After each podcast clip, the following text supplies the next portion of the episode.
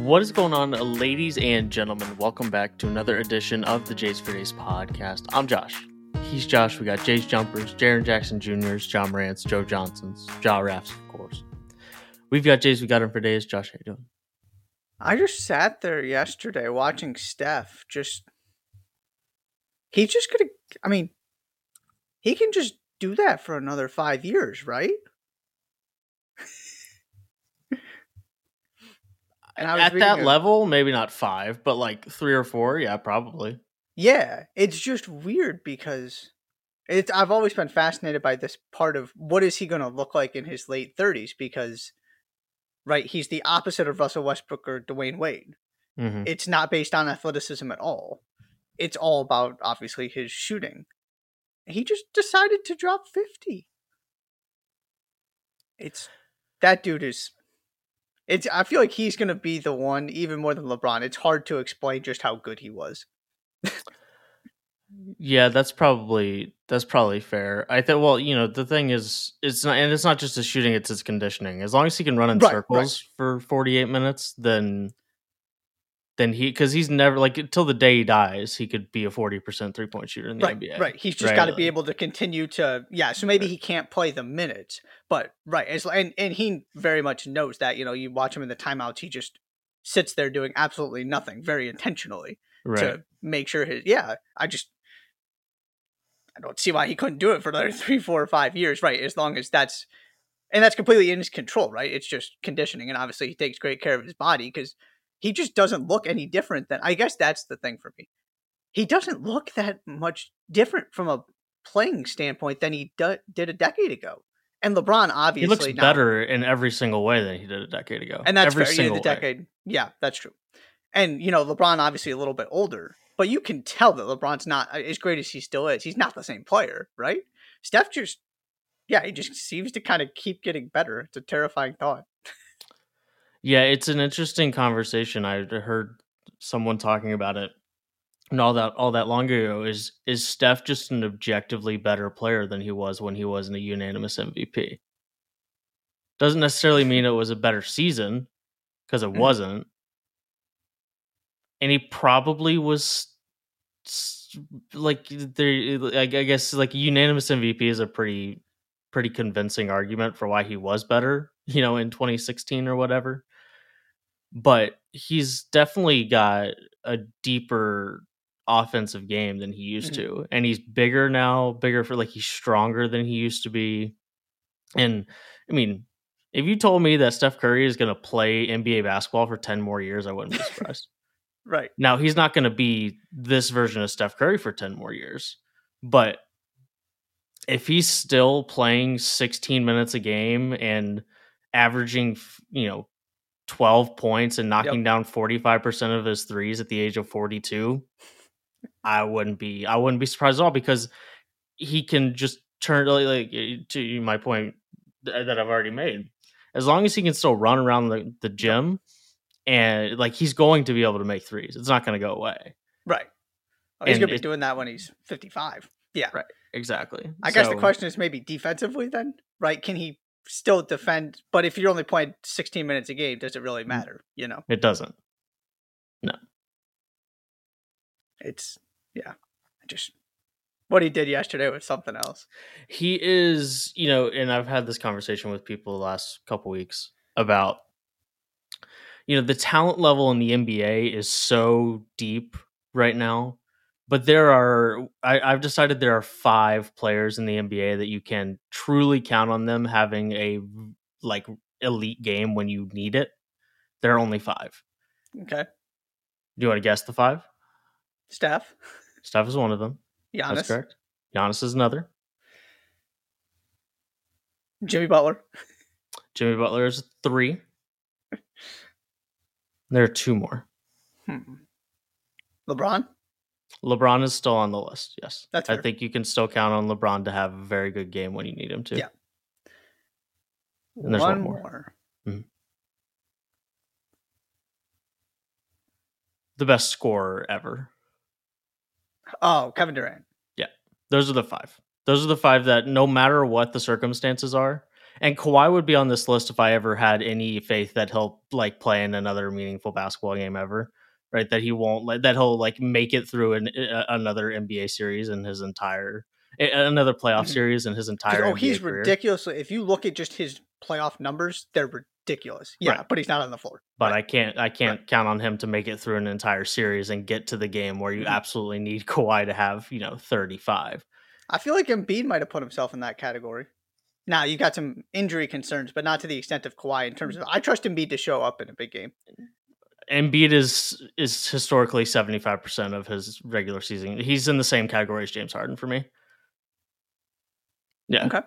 Yeah, and he's also he's got one foot in the James Harden category and one foot in the Kawhi Leonard category. Sure, it's a weird combination. Yeah. I don't have faith in him to be rested or healthy enough late in the series to put him on that list. But sure. The point being is that he doesn't have the signature moment that those other guys do. Yeah. The point was, and this came about, I think it was because of one of Jason Tatum's performances in the Hawks series. Not that they ever actually like really needed it, because they did like they weren't going to lose that series, but Tatum disappears sometimes, and there's a very real argument that Jaylen Brown is the better playoff Celtic between the two of them. So that's where the conversation kind of sparked, because there's always so much talk about how deep the league is. And it's true, but the list of guys that you know for sure you're going to get a performance from and when you absolutely need it is five guys, at least for my money. Yeah. I would definitely go to those five guys first. I agree with your general sentiment there. But he is ridiculous. He's absolutely he's absolutely insane. He is the most, and it's crazy because Kevin Durant plays in the NBA right now, and Steph is still the most unguardable player in the league. Oh, without a doubt, yeah. And Kevin Durant is 7 feet and has the skills of a high right. level scoring shooting guard. Right. I mean, they might be the two most unguardable players in the history of the league. It's probably up there. I hesitate to make those kind of statements without including players like, prime LeBron and Michael Jordan. But sure. And some of those other big guys that played in the, I guess that's fair. Shaq might be the most unguardable player too. Shaq, Will, all of those other guys. Yeah. I hesitate to not make too many declarative statements like that, but right now Steph is it's deflating. It really is. Yeah. There's just nothing you can do. No. 20 of 38, 7 of 18 from 3-point, 50 points. And that's what I was saying. If they got to a game 7, I don't care where it is. You can play it on Mars, and the Warriors don't have their own oxygen. They just have to like hold whatever oxygen was in their lungs at the beginning of the game for the entire game. And I still might pick the Warriors to be whichever team gets a steady flow of oxygen on Mars for game 7. But now we have every Alabama football, Yankees baseball, Lakers, Warriors favorite series, because we're going to get LeBron and Steph. I saw someone say one last time, which is, I mean, I guess they could end up playing each other in a first round series at some point in the next couple years, but it kind of feels like maybe this is the last time that LeBron is potentially like near the peak of his powers, but he's also dealing with a foot injury that usually takes people 6 months to come back from. Anyways, Lakers, Warriors in the second round. I mean, I'm now the biggest Denver Nuggets fan of all time, because but if he gets another one, if Steph gets another one, then we're officially in like all time greats period. No qualifiers conversation. Mm-hmm. if he gets another one. Anyways, yep. Transfer portal is there are a lot of guys that are still deciding where they're going to play college basketball next year. And I know I said last week that there were some guys that have made a decision, which is true, but we have a list of 10 guys here that are still making decisions about where they're going to play college basketball next season. And this list of guys, you could put together two very good starting fives with the 10 guys we have on this list. The exercise today is simple. We don't have any interest in trying to, we're not a crystal ball. We don't have any interest in trying to guess where these guys are going to end up. No interest. No, absolutely no interest. We'll leave that up to the people who transfer portal recruitment, that kind of thing is their thing. And the people who are paid to talk and write about these particular teams and are much more honed in on those things and have the sources that we just don't. It's way more fun to just decide where these guys we'd like for them to play, which teams. And then as far as I'm concerned, you should take that as gospel as far as I'm concerned, but not everybody does. That's fine. Whatever. I'm not too upset about it, but that's the exercise. We have 10 players here, and we did pick from the list because, I mean, Butler alum, I'd love for Hunter Dickinson and Tyler Perry and Jordan Dingle to all come to Butler, but of course that's not going to happen. So the list of which the list that we could pick from for each player, generally schools that they've been connected to at some point or another, whether it's they've made a declarative statement about who their list is, they've tweeted out pictures on social media with them wearing uniforms from that particular program, sources connecting them, crystal ball, whatever it might be. That was kind of the list from which we could choose, so that we're not just going completely out of left field and the conversation not being worth anything whatsoever. So 10 players, Josh, I have them in the list of which you texted them to me. So they should be in the same order, as long as that's the order that yours are in, and we can just move right through them. Shall we? You know, I really messed with your brain and I put them in a scrambled order to send them to you.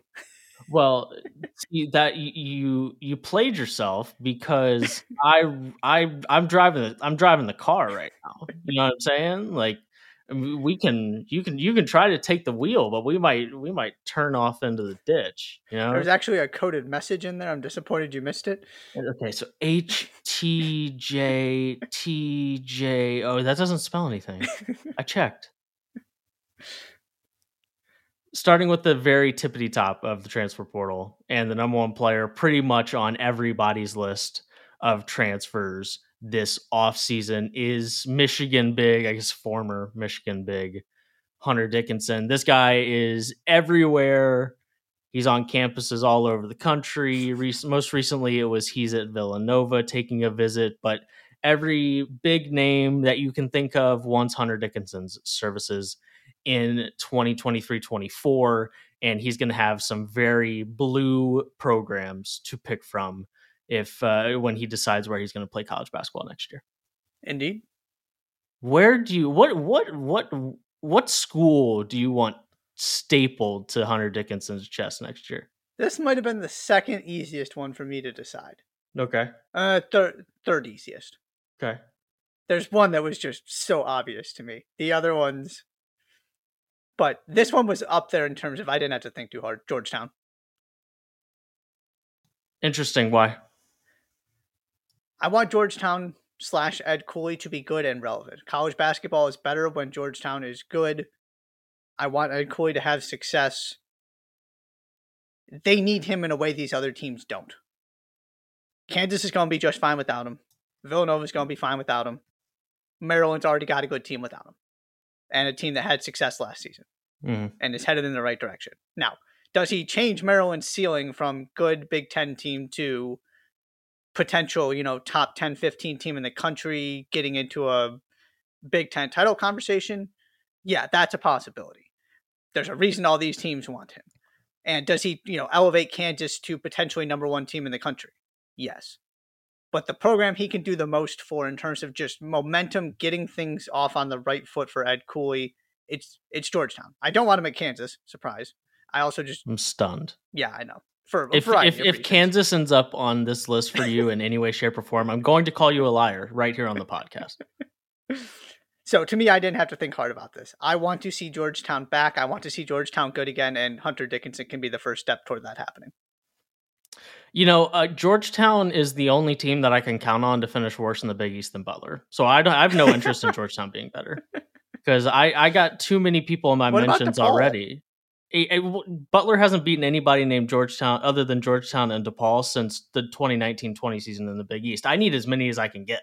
Sure. Okay. I've already got people in my mentions telling me that Butler's move to the Big East was a mistake. 6 tournaments since they came to the Big East, by the way. Yeah. 6 tournaments in 10 years. It's whatever. I don't need Georgetown to can we hold off just a little bit? This one was easy for me. I want him to go to Villanova because I want UConn's run. I want UConn's return to the top of the Big East and Villanova's powerhouse Fortune 500 at John Rothstein type of status to overlap. Sure. Yes. I don't want Villanova to kind of regress into a just top 4 type Big East program, and I want those two teams to have to go at it over and over and over again and win 17, 18 games to tie outright win the Big East. That's what I want to see. And UConn is rolling. UConn is going to be, if not the number 1 team in the country preseason next year, it's going to be top 2-3. And Hunter Dickinson, when you add him to the fact that Justin Moore is on his way back, that you've already got guys coming in the portal like TJ Bamba and Hakeem Hart, adding Hunter Dickinson to that equation would officially launch Villanova back into national relevancy after their year off in the first year of Kyle Neptune. And I think that's fun. I think those two teams going at it kind of at the peak-ish of their powers would be fun. I'm with you. I just used a different player to get to that point. Interesting. Okay. Interesting. Okay. All right. I'm in with that. That's fine by me. But let's go Villanova. It's so funny. You scroll through Twitter and like 11 different people have tweeted the same picture, and it's impossible to find out which guy actually tweeted the picture first. It's Hunter Dickinson on Villanova's campus getting out of a blacked out SUV. And it's like Hunter Dickinson is on campus, and there are a million different Twitter pages tweeting the exact same picture. And I'm like, I wonder who tweeted that first. I wonder which person actually. I suppose if I cared enough, I could go through the timestamps. But if you didn't know, you just have to type in Hunter Dickinson on campus. You could see the picture in 11 different places. So Hunter Dickinson in the Big East. Let's put him in the Big East. Sure. At least we can put him under that umbrella. Next. Bucket getter from North Texas, Mr. Tyler Perry, playing with my feelings. I understand that at one point I think it's May 1st right now. It's Monday morning on May 1st. And I think he is scheduled to commit on Tuesday, May 2nd. I think it was him. Yeah. I think it's him. But he keeps playing with my feelings because when I'm half paying attention to what I'm looking at, scrolling through Twitter, and I see Tyler Perry in a Kansas State or a Kansas or a Texas or a Miami, Florida jersey, I immediately go to, oh, there we go. And then it's hashtag not committed. Stop playing with my feelings like that, bro. Stop playing with my feelings like that. He's just trying to draw you in, I guess. Well, Tyler Perry has not yet committed. He will do that in 24 hours or so when the podcast comes out. This was the easiest one for me. Same. Okay, 3, 2, 1 it. Ready? Three. Oh wow, you're so do you not understand the premise of 3, 2, 1? Yes. But the answer is Kansas State. This one was pretty easy. Already in the region at North Texas. Just take a trip across the state lines. Up to Kansas State, up to the Little Apple, go play for Jerome Tang, 17 points, 3 rebounds, 2 assists last year. And it's been a slow offseason for Kansas State in the portal. It's not like there have been several like, ooh, names connected to that program, and it hasn't bared any fruit yet. And as we've discussed late in the season and the sort of the next step in Kansas State's niche in college basketball, that can't be happening. And Tyler Perry committing there and going to play for Jerome Tang would A, be a blast, and be a step in that right direction of that conversation we've had multiple times. I was so excited. I couldn't wait for the countdown. Sorry. He was so excited. Yeah. Oh, Kansas State needs him. 1, for the reason you just said. And 2, from Tyler Perry's perspective, you just saw, and Tyler Perry is definitely bigger than Marquise Noel, but Tyler Perry is not a big guard.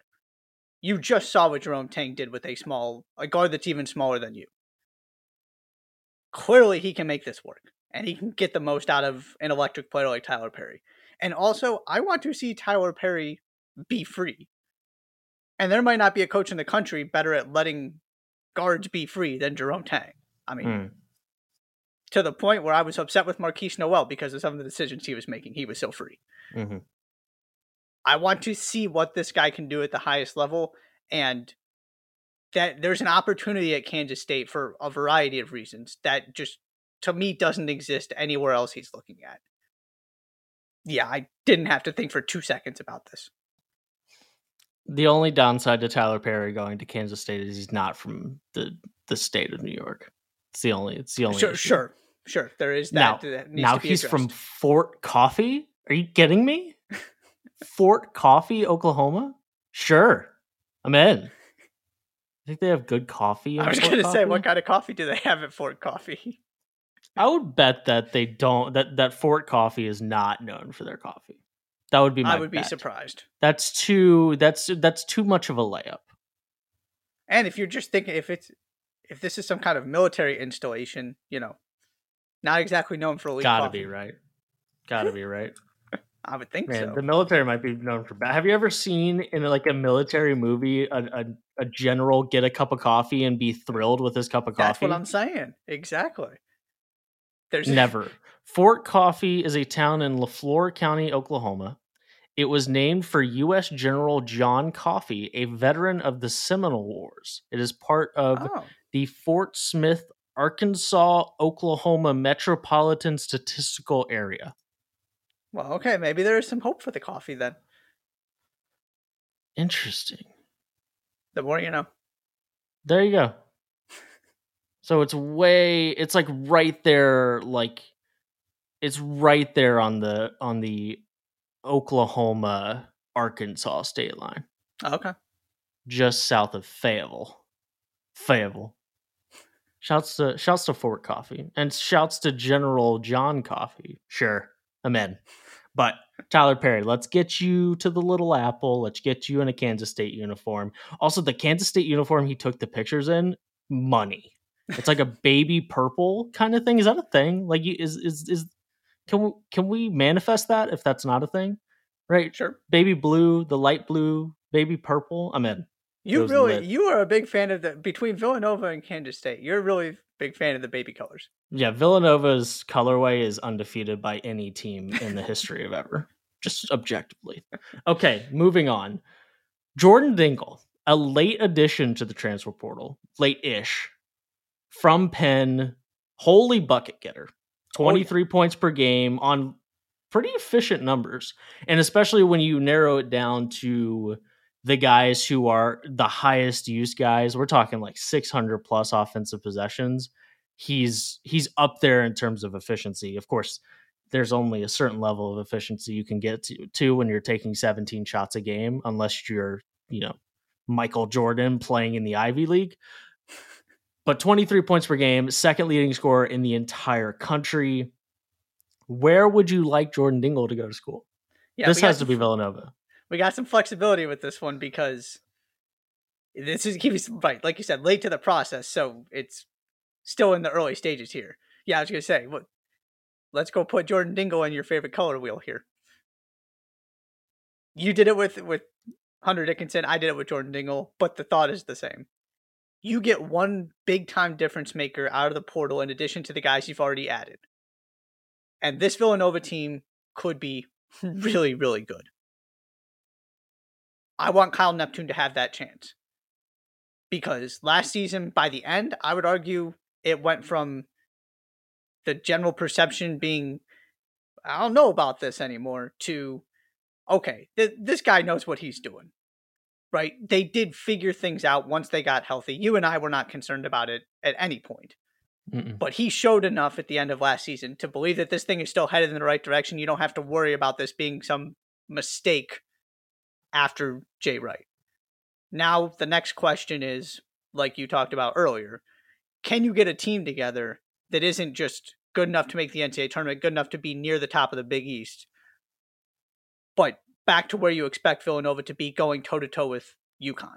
Mm-hmm. And yeah, you get one of those two guys. Now you have that possibility. So I decided it was going to be the guy who is already, in the general vicinity. Just head a little bit west, go from Penn to Villanova, and let's have an amazing top of the Big East and see those two teams go at it. I'm right there with you. All right, first trivia time. Who's the leading scorer in the country last year? You get one guess. Max Abmas. Oh, it's Antoine Davis. Yeah. The follow-up trivia time. So second in the country, 23.2, I think, points per game. Jordan Dingle, hold on, I have it up. 23.4. How many more points did Antoine Davis average? Basically, I'm asking you, how many points did Antoine Davis average last year? I'll say 26.6. 28.2. Oh. So the little, expand all my leaderboards. So it only takes me to 10, the top 10. So the rest of the top 10 after Jordan Dingle: Darius McGee, Elijah Pepper, Jordan Walker, Zach Edey, Tavion Kenzie, Kendrick Davis, Max Abmas, Josh Cohen. Dingle and Cohen, 2 to 10. Dingle Cohen. Dingle and Cohen sounds like a law firm. Law firm, absolutely. Yep. Where are you going to work after college? Dingle and Cohen. Yep. I'm in. I'm so in on that. They're separated by 1.6 points. And Dingle is 4.8. Basically 5 whole points on average behind Antoine Davis. Bucket getter. Mm-hmm. And none of it matters because he fumbled the bag and didn't score 22 points in his last college game. It's fine. It's whatever. I'm not upset about it. It's a shame. It is a shame. Anyways, I wanted to be like, hey, I want Jordan Dingle to go to Villanova. But then I'm just kind of plopping Hunter Dickinson and Jordan Dingle, and I'm effectively turning them into my proxy Butler. I just want him to go somewhere where his strength of schedule is going to be crazy and we can watch Jordan Dingle play against the best teams in the sport. I read somewhere that his dad was a part of the UMass team that Cal coached. Yes, which is interesting. Strong Kentucky connections. Which is interesting. I just thought Kentucky had enough already. I'm not totally sure Jordan Dingle wants to go to Kentucky. I mean, in terms of a in terms of like, if I'm going to try to prove to people that I'm an NBA player, right? I'm not sure you're going to get the run that you need to do that. Nope. At Kentucky. But to avoid the Villanova homerism that I have, I just like, give me whichever team after the schedules come out has the best strength of schedule, put them there. If it's Villanova, great. I think Kentucky would be fun just because like if he would end up being one of the 2 best players on a Kentucky team with all of these 5-star freshmen, and it's this guy that just transferred from Penn that's actually one of the best players on your team, that's sick. I'm in. But I also wouldn't be surprised. I wouldn't blame him if he's like, nah, I don't want to go to the place that's got a bunch of guys that have already been promised playing time. Yep.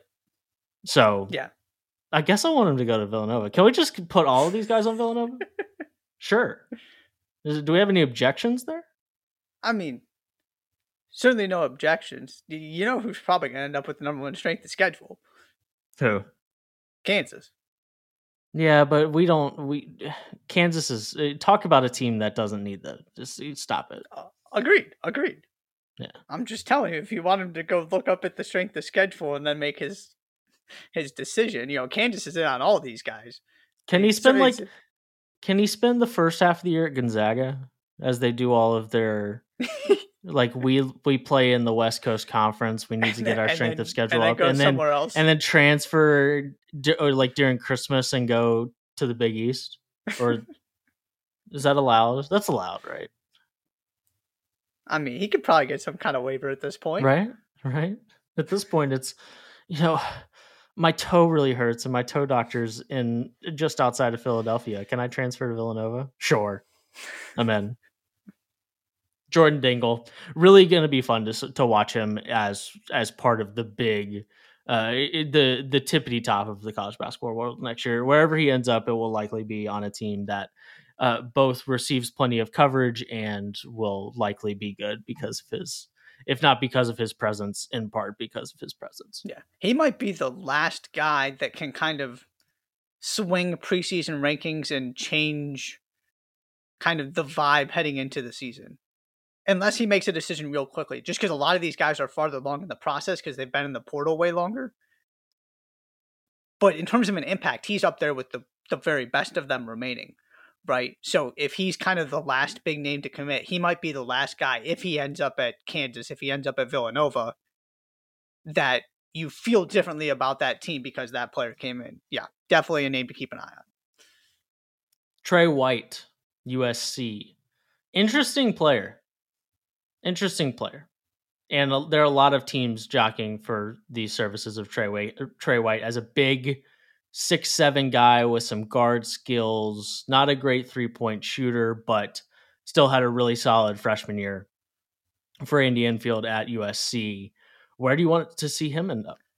Louisville. Interesting. It seems like it's headed in that. Seems like it's headed in that direction. He was reportedly on campus over the weekend.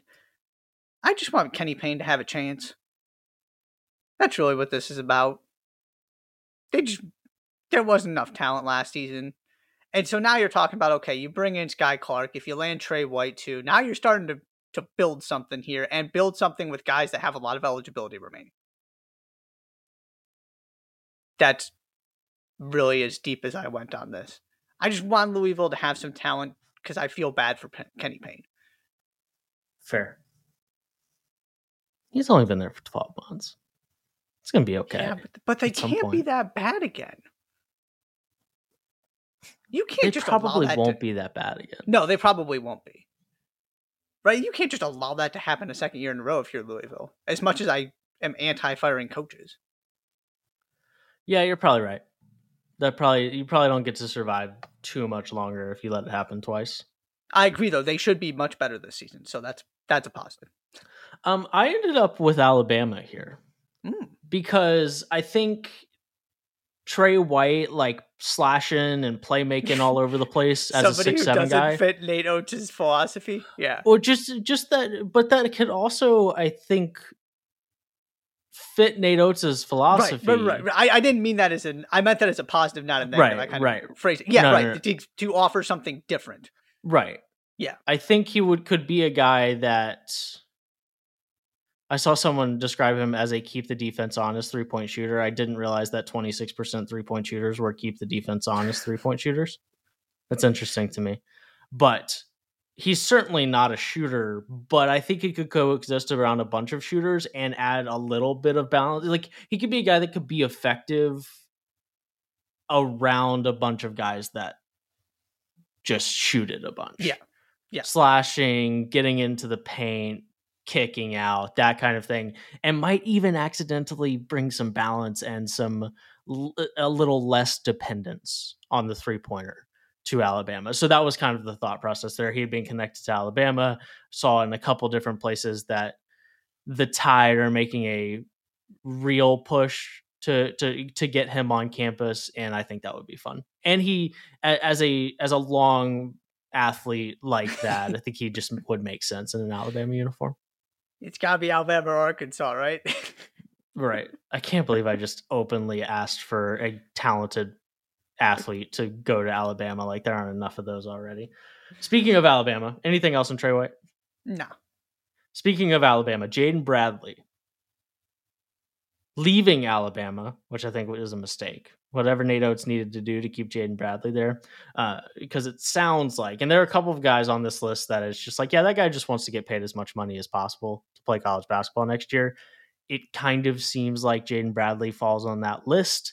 And so the list of teams that are going to be able to do that for him narrows as a result. It seems like there's one team that was the front runner. It was a done deal, and it hasn't happened yet. And it's a little awkward that it hasn't happened yet. And that's the Memphis Tigers, a team that has guys coming and going all over the place and plenty of transfers like they always do. But a team that doesn't have a point guard yet. And a guy like Bradley that can pass the way that he does and showed that, albeit in a relatively limited role last year at Alabama. That's where I just kind of went with the flow there. I think it would be fun to see him on the Memphis roster next year with all of these other guys they have coming in. It doesn't look like he'd have to do a ton of competing for that position. And I think it would be fun to have a guy facilitating around all of the arms and legs that are going to be playing for Memphis next year. I went in a different direction. Hit me. Arizona. Yeah, that was the other way. It was and NC State was the other team on this list. And I was like, that's boring. Don't go to NC State. That was the immediate reaction I had. I mean, those guards last year weren't boring. Yeah, but they still didn't matter. It was still just like, yeah, NC State.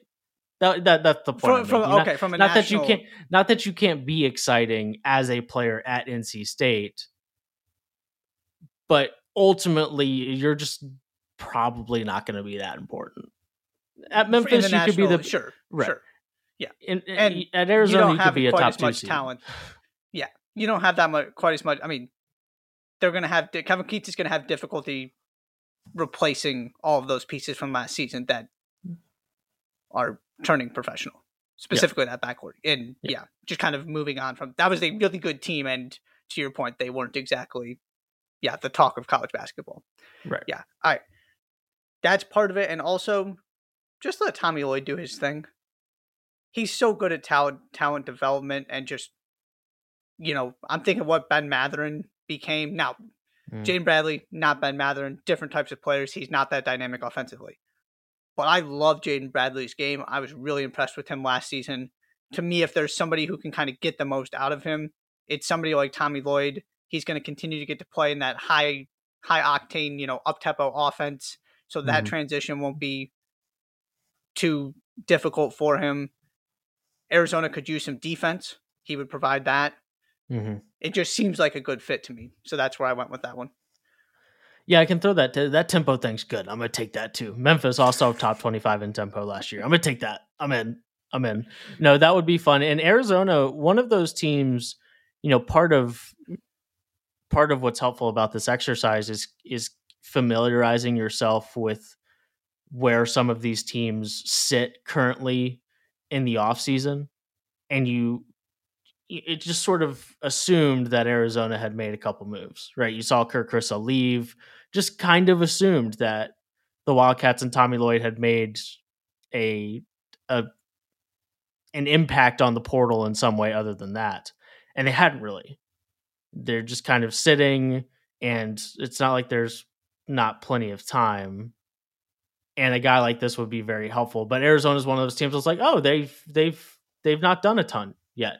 And a guy like Jaden Bradley would be A, fun, and B, a foundational piece of any rebuilding is not the right word, but any reinforcing that Tommy Lloyd does to his roster this offseason. Mm-hmm. Next. Will you tell me? Nkamhoua. Thank you. It's been too long since I heard somebody say his name on a broadcast. I was shaking. I've been shaking in my boots for the last 39 minutes about saying his name.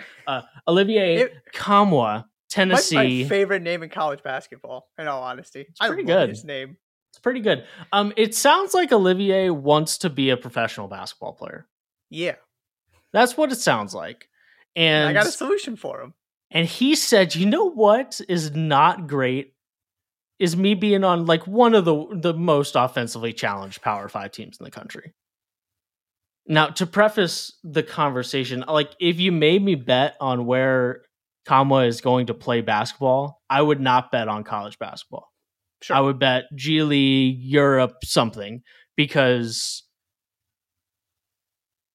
it's clear his emphasis is I want to be a professional basketball player, and not that it's a done deal that he thinks the best route to do that is to, whether it's to go to the G League or to just go be a professional basketball player somewhere.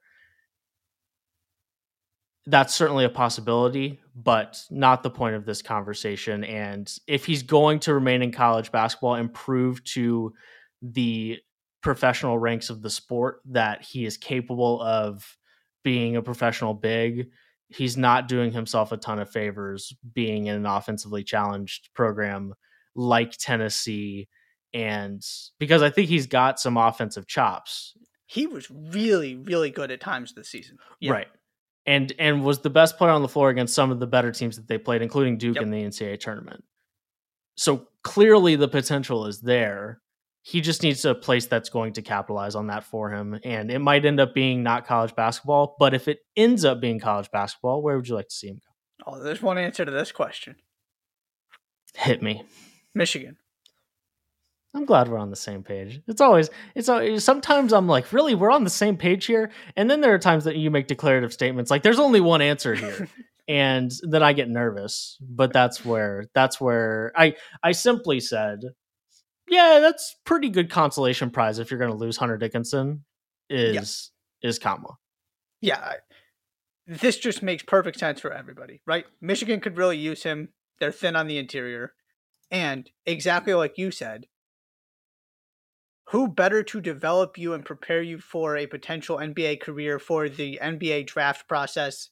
Who better to develop your, I think, insanely gifted skill set than the guy who, did it for a decade and a half in Juwan Howard?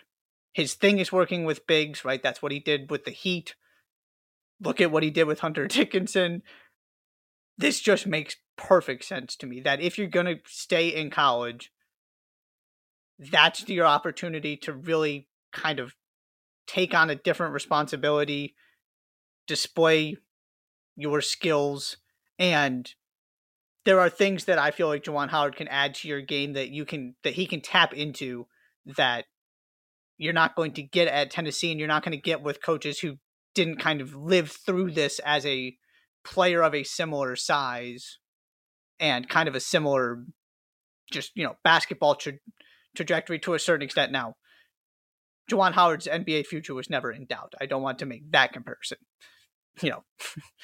but just from a getting to the NBA, Juwan Howard knows every step of that process. So he can help Kamwa in a way that other coaches who haven't been through that as a big can't.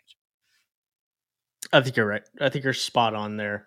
And even if Juwan Howard wasn't all of those things, it would still be a good place for him to end up, because it's a generally a program that is efficient offensively and does a good job getting the most out of their players, and a place that a big man just excelled, right? Hunter Dickinson was a highly ranked recruit coming out of high school, but he also excelled as an offensive big at Michigan. So even if all of those things weren't true, I think it's still a good place for him to end up. And then you add the fact that all of those things are true, and you get a pretty nice marriage there for a team that just lost Hunter Dickinson.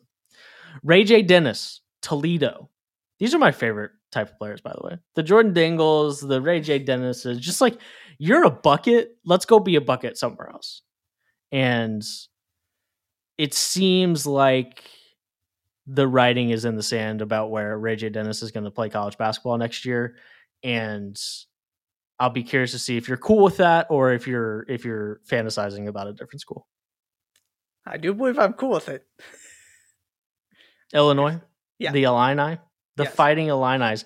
If I told you that on May 1st, 2023, that after Ayo Dosunmu left Illinois, that Andre Curbelo, a guy who was like this freshman kind of, I like Andre Curbelo kind of guy, he's that gonna be season, a star next year, right? Yeah. And then you were going to get a 5-star guard in Skyy Clark, and neither of those guys were even going to kind of work out. And you'd be sitting on May 1st, 2023, and Ayo Dosunmu is still the most recent, really good / elite Illinois guard. I'd be a little surprised. Maybe not elite, but if you told me that neither of those guys were really good in an Illinois uniform, I'd be a little bit surprised. It's time for another guard to go and be really fun in the Big Ten at Illinois, and Ray J. Dennis is a pretty good candidate for that. Yeah, it's that was exactly my rationale. It's not even that they weren't really good. They haven't had a point guard the past two seasons. Generally speaking, I know Curbelo played some, but that didn't go well when he was on the floor. Yeah, it's been a disaster at that position. And right, you say you get a year of Curbelo and a year of Skyy Clark. Sounds good to me, and it just didn't work out at all. That's exactly why this should happen. Yeah. You've got some talent there. Can they finally just find somebody to actually be a point guard that you can rely on game in and game out? Because Brad Underwood's been searching for two seasons, and it looks like he found his guy, and it's big thumbs up for this one. Yeah, he's a guy that doesn't just score too. He can actually play point guard. Yes. Stuffs it. 26 and 4 is basically what we're talking about. Like, that's Frank Mason National Player of the Year numbers. Granted, at Toledo and not at Kansas, but the point is still the same. And I'd be willing to venture a guess, and I just looked. He was not in the top 10 of assists per game this year. He's just on the outside looking in. The guy at number 10 averaged 6 assists per game this year. Marquise Noel averaged 8.2 assists per game this year. Stud. But Ray J. Dennis at 19.6 points per game, just on the outside looking into the top 10 of points per game. I'm sure he's pretty deep. I'm sure there are a lot of guys that average somewhere between 21 and 20 points per game last year. So I'm maybe not right on the outside looking in of points, but I'm sure he's in the top 16, 17 this past year in assists per game. And bringing a guy like that in that can do both would be awesome. Yeah. Jerry Collins, 10.1. Tyler Kolek, 7.5. Jalen Pickett's up there. DeJuan Harris is Harris is up there.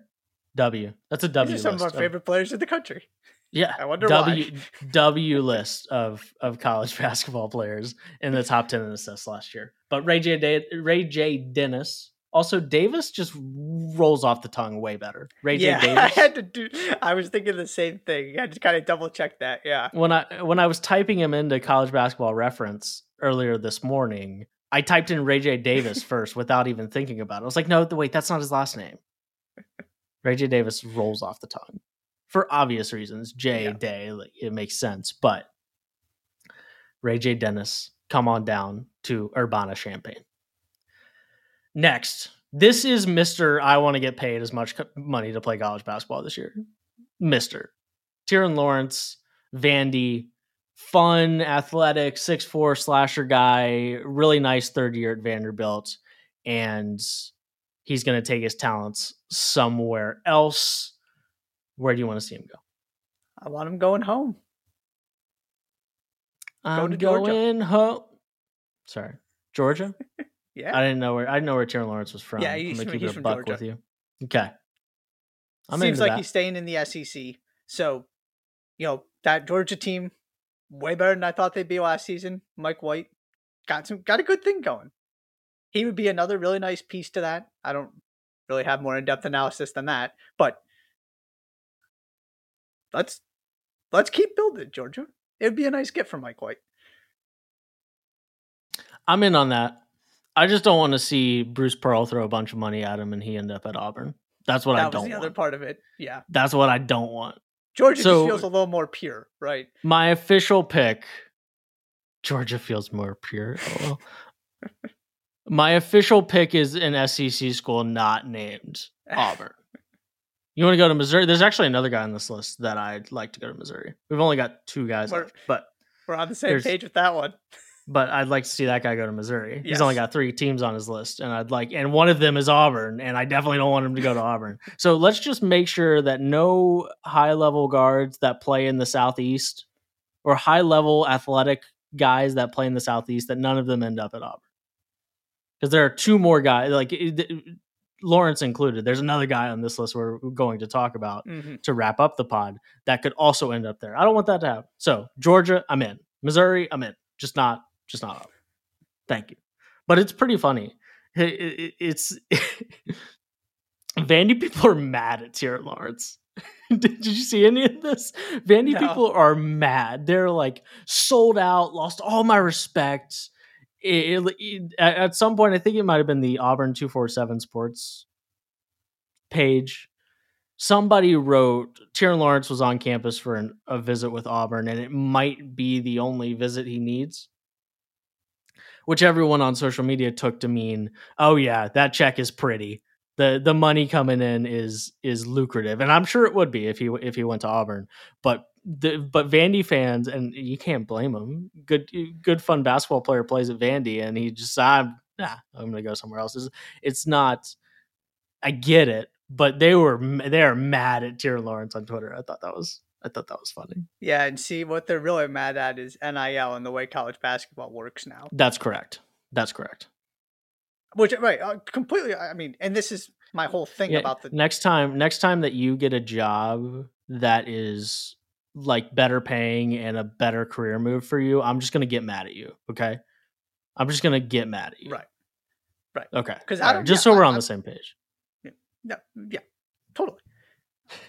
I don't like any of this either. It is the world that, and this is why my heart broke with Tyrese Hunter, because that's exactly the kind of guy when you get that development, or in Tyrese Hunter's case, just incredible production you're not necessarily expecting, even though he was a pretty highly touted recruit.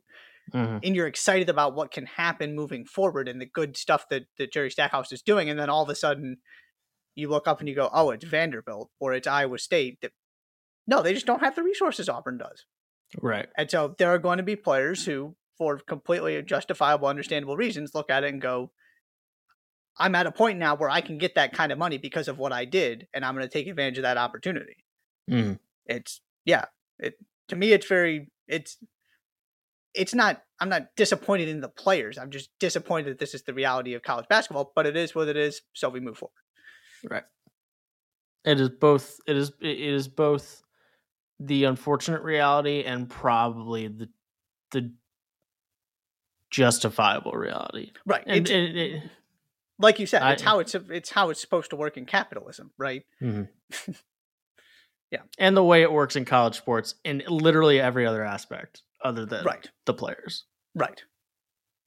It would make less sense if not everybody else was getting rich off of college sports. Maybe at some point the players should. And if coaches also didn't continually look for better opportunities and bigger paychecks.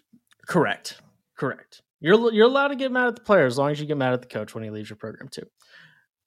Jalen Tyson, Texas Tech, really one of the better freshmen in the conference last year. And there were things about Texas Tech's program that stole the headlines when they were in the news, other than the freshman season that Jalen Tyson put together. 10.7 points, 6.1 assists as a freshman. This was probably my second easiest pick. I felt pretty good about this one too. Didn't have Where to do you want him to go? It. Cal. That's correct. Yes. Yeah. Don't go to Kansas. What you shouldn't do is go to Kansas.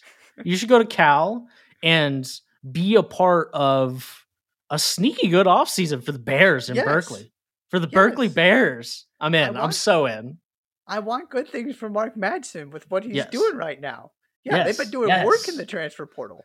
Yes. When it kind of started, I thought, oh, that's cute. And then it kept going. And now you're talking about potentially adding Jalen Tyson too. And now you're going, oh, that's a real basketball team. And I will always, to continue the conversation about Vanderbilt, I will always, always, always go to bat for the Vanderbilts, the Northwesterns, the Cals, the Georgia Techs. It's insane. The Stanfords. Exactly.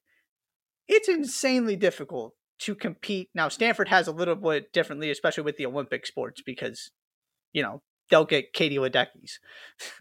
Shouts to Stanford men's golf, by the way, won the Pac-12 tournament yesterday. Yep. Well done. Yep. See, Stanford is an athletic powerhouse, just not when it comes to football, to the Olympic sports, men's college basketball. Yeah. And women's college basketball too, right? One of the best programs in the country. Yep. But on the men's side, back-to-back women's golf, not individual national champions. Yeah. Stanford, we could go all day. Yes, exactly. Stanford is the team kind of holding up the Conference of Champions thing in a very real way. But it's just so difficult, basketball, football, and especially on the men's side in basketball, to compete when you have all of these, I'm going to call them realities, not hurdles, and just a different focus for your university. Mm-hmm. That, right? Cal is not putting in the same kind of effort that, insert whatever program here, you know, Auburn is with Bruce Pearl, or Texas, or Ohio State, or, you know, even right, these football schools, still Alabama, what you've seen them invest with Nate Oates, and look at what it's got them, you know. They have the resources to do both. Cal is just focused differently. And so it always makes me happy when these schools, like Northwestern did last season, can remind you that, yeah, you might not be able to just kind of reload it every single year the way that some of these other schools can. But every once in a while, you can have a certain amount of things go your way, and you get players to stick around, or you find a way to. And it also blows my mind that Cal is having this many transfers. Stanford just basically can't take transfers. Yeah. With very few exceptions. I believe their last one was last season in program history. I could be wrong on that, at least on the men's side. But I just, I want good things for these academic schools. And so if Mark Madsen can add Jalen Tyson to what he's already got, all in. And in a conference where, you know, nobody's going to scare you all that much. UCLA, USC will be good. Arizona will probably be good. But in terms of getting to the NCAA tournament, there are plenty of winnable games there. Not predicting Cal to be fourth, but the Mountain to be fourth in the Pac-12 versus the other being fourth in the other major conferences is not exactly the same. But yes, I'm right there with you in every way. I'm a big fan of the schools that do not sell their academic foundations at, you know, for recruits. I get why, because in a lot of ways there are some of those programs that the money they bring in from sports helps further those academics. I get it. But the schools that refuse to waver on that I'll always be rooting for sure. All right. Last but not least, a guy that I feel like has been in the transfer portal for like 4 years now. I feel like it was forever ago that Matthew Cleveland announced that he was entering the transfer portal, and he has not ended up at a school yet. I think part of that was just because he was on a not good team last year, so he was entering the transfer portal before some guys were done playing basketball this season. He was ready to go. Right. And he is on his way somewhere. It looks like his list is 3 schools: Auburn, Missouri, and Miami. And this might have been the easiest one, just because I'm tired of Miami getting everybody. You got your Final Four. Now go sit in the corner and be happy. And I just am not a Bruce Pearl fan, and not an Auburn fan, and not that I'm a Missouri fan, but it's way more fun when Missouri gets high-level basketball players than it is when Auburn gets them. And two big things with this for me. One, I'm also here for the coaches that are doing a good job. Dennis Gates did a phenomenal job last season. 100%. Spot on. He's got something going here. Just like Mark Madsen's done a terrific job starting at Cal. And, you know, Mike White did a really good job year one at Georgia. Keep building this thing. I want to see how far these guys can go. And same thing with you, right? Kyle Neptune of Villanova. I want these guys to have as much possible, you know, as much talent as possible to work with, to see what they can do. So give Dennis Gates Matthew Cleveland. Secondly, from a Matthew Cleveland standpoint, I want Matthew Cleveland playing at Missouri because I want to know what Matthew Cleveland can do. And the way that utmost respect for Leonard Hamilton, the way Leonard Hamilton runs his program does not maximize players. It maximizes the collective unit. But this is the same conversation we were having about Scotty Barnes and Patrick Williams. Am I making Williams, that name up? Yes. Okay. No. Right. These guys are playing 16 minutes a game. Yeah. Because that's just how it works. That's how Leonard Hamilton runs his program. And he's had an awful lot of success. It's not that it's a bad way to run, but from an individual development standpoint, you're banking so much on potential. Yep. Which is where, it's this fascinating conversation of, do you buy into Patrick Williams? Do you buy into Scotty Barnes? And the two things that those guys had going for them is that they played for good Florida State teams. Yes, that too. Right. Playing for a bad Florida State team does absolutely nothing for your draft stock, because you can't even say, I know what it means to play an important role on a good basketball team. Yes. And I can, and I've shown the willingness to do what my coach asks me to do. Yep. And I have all of these intangibles that you can't teach from a physical perspective, especially when it comes to Patrick Williams and Scotty Barnes. And Matthew Cleveland has some of that as well, but it's just really unconvincing for you to be able to go to a program and say, hey, or to go to an NBA team and say, hey, I've got all this potential and I was on a bad college team, but take a chance on me. That's a lot less convincing of an argument. Yeah. And it was supposed to be kind of this, what's the word I'm looking for?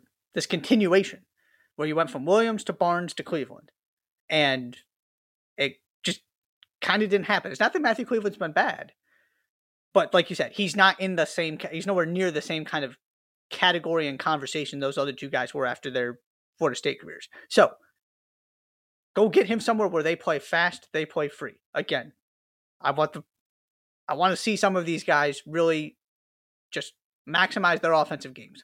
See them at the highest level, see them when they have the keys and can really express themselves. Dennis Gates is going to let you do that. I want to see what Matthew Cleveland has, because I really like Matthew Cleveland. I feel like there's more there that just hasn't been tapped into yet because of the way Florida State operates. Missouri's going to give you that opportunity to kind of find out exactly who Matthew Cleveland is and what he offers. Agreed. I'm in. Anything else? Any players you need to talk about? Anything you need to get off your chest? Do we want to talk about the Ace Man? Little Max Abmas. Shout out Rodney Terry. Yeah. Shout out Rodney Terry. Shout out Rodney. Is there ever been Rodney Terry went from assistant coach to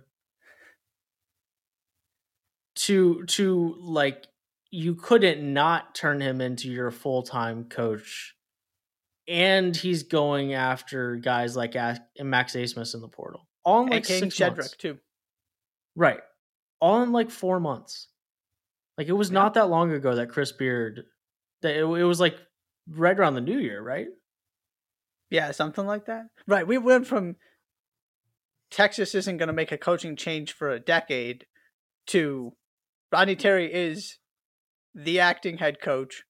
Yeah. And like you said, you pretty much have to remove the interim part of that and make him your permanent head coach real quick. Right. We went from they're not going to make another coaching change in the next 15 years to, oh my gosh, they're going to have to do another coaching search to, oh, you know what? They're still not going to make another coaching change for the next 15 years. Right. In 4 months. Yeah. I think it's super cool. And it wouldn't have been difficult. Like, if Texas wanted to, they could still go get a bigger name this offseason. Granted, it gets to the point where it would have been awkward if you had still made a coaching change. And that's a testament to what Texas achieved after Chris Beard's departure. But they still could have done it. And for them to not do it, and for that program and the coach to take advantage of the opportunity and not let that kind of derail their season, was a big W. And absolutely, he keeps right on rolling with some big time additions. That's another one. Really excited to see what Abmas can do. Now he's playing in the best conference in the country. Let's have some fun. Heck yeah. I'm a little surprised it took him that long to get there. Is that fair? If I told you that after what he did in, and especially with Kevin O'Banner leaving immediately, if I told you that Max Abmas was going to make it to a Power 5 conference, but it wouldn't be until the 23-24 season, when it was the 2021 NCAA tournament that he did everything that he did, I just feel like that's a long time removed. Yeah, that would have been surprising that props to him, 100% props to him for sticking around as long as he did. And I think, you know, everyone would agree that this year's Oral Roberts team was better than that year's Oral Roberts team. And so testament to him for sticking it out and seeing that through. It's just that I would have, if you told me that was the way it would end up, that I would be a little bit surprised that it took him two full seasons to get to a major conference. Not because people didn't want him, but yes, just that's what he. Yeah, let me make that clear that I'm not suggesting that there weren't people that wanted him to transfer immediately from Oral Roberts. That's not what I mean. Just that he didn't make the jump immediately after that run that they had in the tournament. Yeah, right. Got him back a second time, definitely. You get your final opportunity here, and so maybe that was kind of always the plan. Let's see what we can do with Oral Roberts. I know I have this extra year, and then, right, I do want the opportunity to play high major basketball, play against the best players in the country, have an opportunity for a deep NCAA tournament run. Certainly deserves it. Yeah, and if you're an Oral Roberts fan, a fan of, you know, mid-majors, it's not like you can fault him because he clearly did everything possible for that program. Like you said, not only stayed, but was part of a very, very good team last season that, no, didn't have the NCAA tournament success, but was a much better team. He got Oral Roberts, you know, elevated Oral Roberts, and now it's just kind of the end of that era. So exactly, and now he's going to get paid handsomely to play college basketball this year. So good for him. Good and for we'll him. Get to watch him. Yes, we will. Yes, we will. Anything else? I do believe that's it. We might have to add Jimmy Butler permanently to the beginning of this podcast. I was saving it until the Heat. I'm assuming they're going to get to the Eastern Conference Finals, and then I was going to bring it up. Mm-hmm. Remember when I told you I wanted no part of that team? Oh, yes. Oh, yes. And I don't care if they're a bunch of undrafted dudes. I don't care who they are. I don't want any part of those guys. Yeah. They are just built different. Yeah. You know, Bill Simmons spent all year talking about how the Heat were, how like you don't want to play the Heat, and they just kept being bad, and then they were bad in the play-in, and it kind of felt like it had run its course, because the thing he was so terrified about was the Celtics playing the Heat in the 2-7 in the first round. And all of a sudden he's now got to worry about Jimmy Butler in the like conference finals. Like, oh, you thought you were going to lose in the first round? No. Jimmy Butler's going to come and drop 37 a game on your head in the conference finals. That would be crazy. No, maybe the compromise is his name only gets added during the playoffs, but it is a mandatory addition during the playoffs. I could be into that. I could be into that because he is mid in the playoffs. Right. The regular season. He is mid. Yes, but when it gets to playoff time, it's playoff Jimmy. Yeah. Maybe that's what we need to do, starting with the next pod. I think you might be right. All right.